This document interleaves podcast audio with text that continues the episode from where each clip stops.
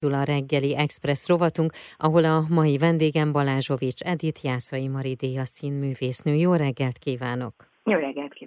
Amiről pedig beszélgetünk és ajánljuk a hallgatóknak, április 9-én mutatják be a Vix Színházban a Barátom Hárvi című vígjátékot. Az előadást Való Péter rendezi, Veta Simons alakját Balázsovics Edith Jászai Maridia színművésznő alakítja. Én, ahogy megnéztem a videókat, illetve a képeket az olvasópróbáról készült, azt láttam, hogy nagyon vidám olvasópróba volt, és hogy az egész darab is egy ilyen nagyon vidám. Igen, hát bohózat. Nagyon édes bohózat, és közben van mélysége, és szerintem erre nagy szükségünk van mindannyiunknak.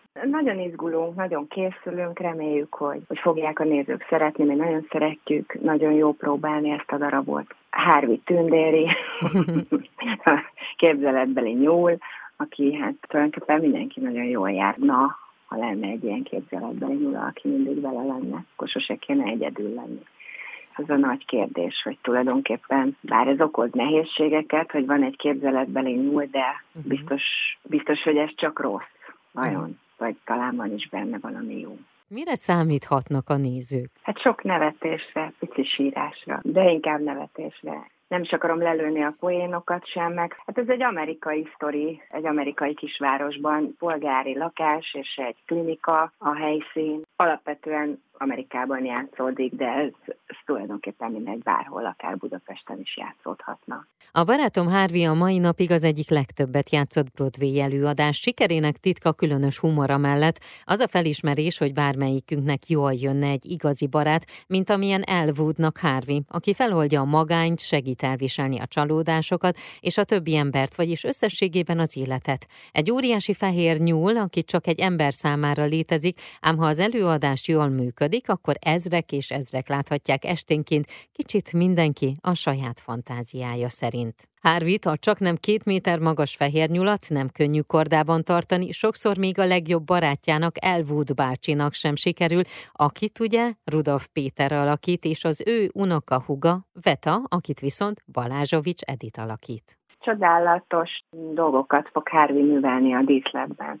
Reméljük, hogy lesz varázslat, és akkor azt majd lehet látni, és mindenki döntse el, hogy Harvey van-e, vagy nincs, vagy hogy szeretné-e, hogy legyen Harvey, vagy ne, nem.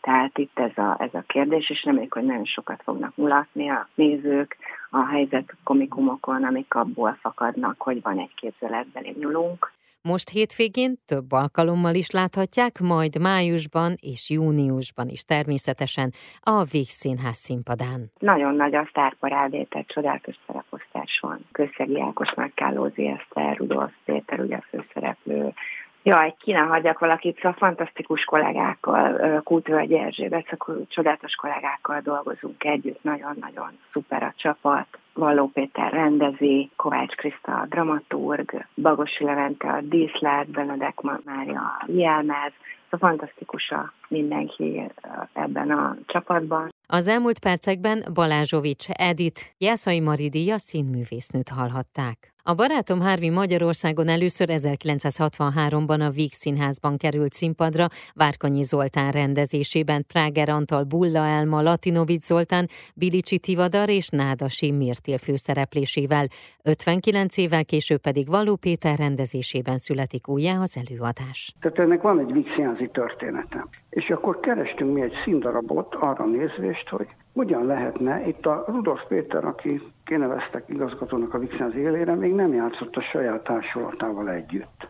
És az ő Vixenházi színpadra lépésének, vagy visszatérésének is próbáltunk valami területet biztosítani. Ez olyan vígjátékot szerettem volna rendezni, mert hiszen egyáltalán nincs szinte vígjáték a Vígszínháznak a repertoárján, ami mégse csak önmagában annyit tud, hogy ő egy vígjáték, hanem azt is tudja, hogy ez a vígjátékisághoz legyen valami olyan tartalom, legyen hozzá valami olyan mélység, ami az egész színházi estének ad valami különös ragyogást, és nem pusztán csak annyit, hogy jaj, de jó, nevettünk. És így született meg ez a döntés, hogy legyen ez a barátom Harvey, és aztán elkezdődött Kovács Krisztával a munkatársam egy nagyon komoly átírata ennek, hogy hogy lesz ebből egy mai színdarab, eltelt közel 80 év, és hát valahogy erre reflektálni kell. És ezt megpróbáltuk elvégezni, ezt az irodalmi munkát rajta.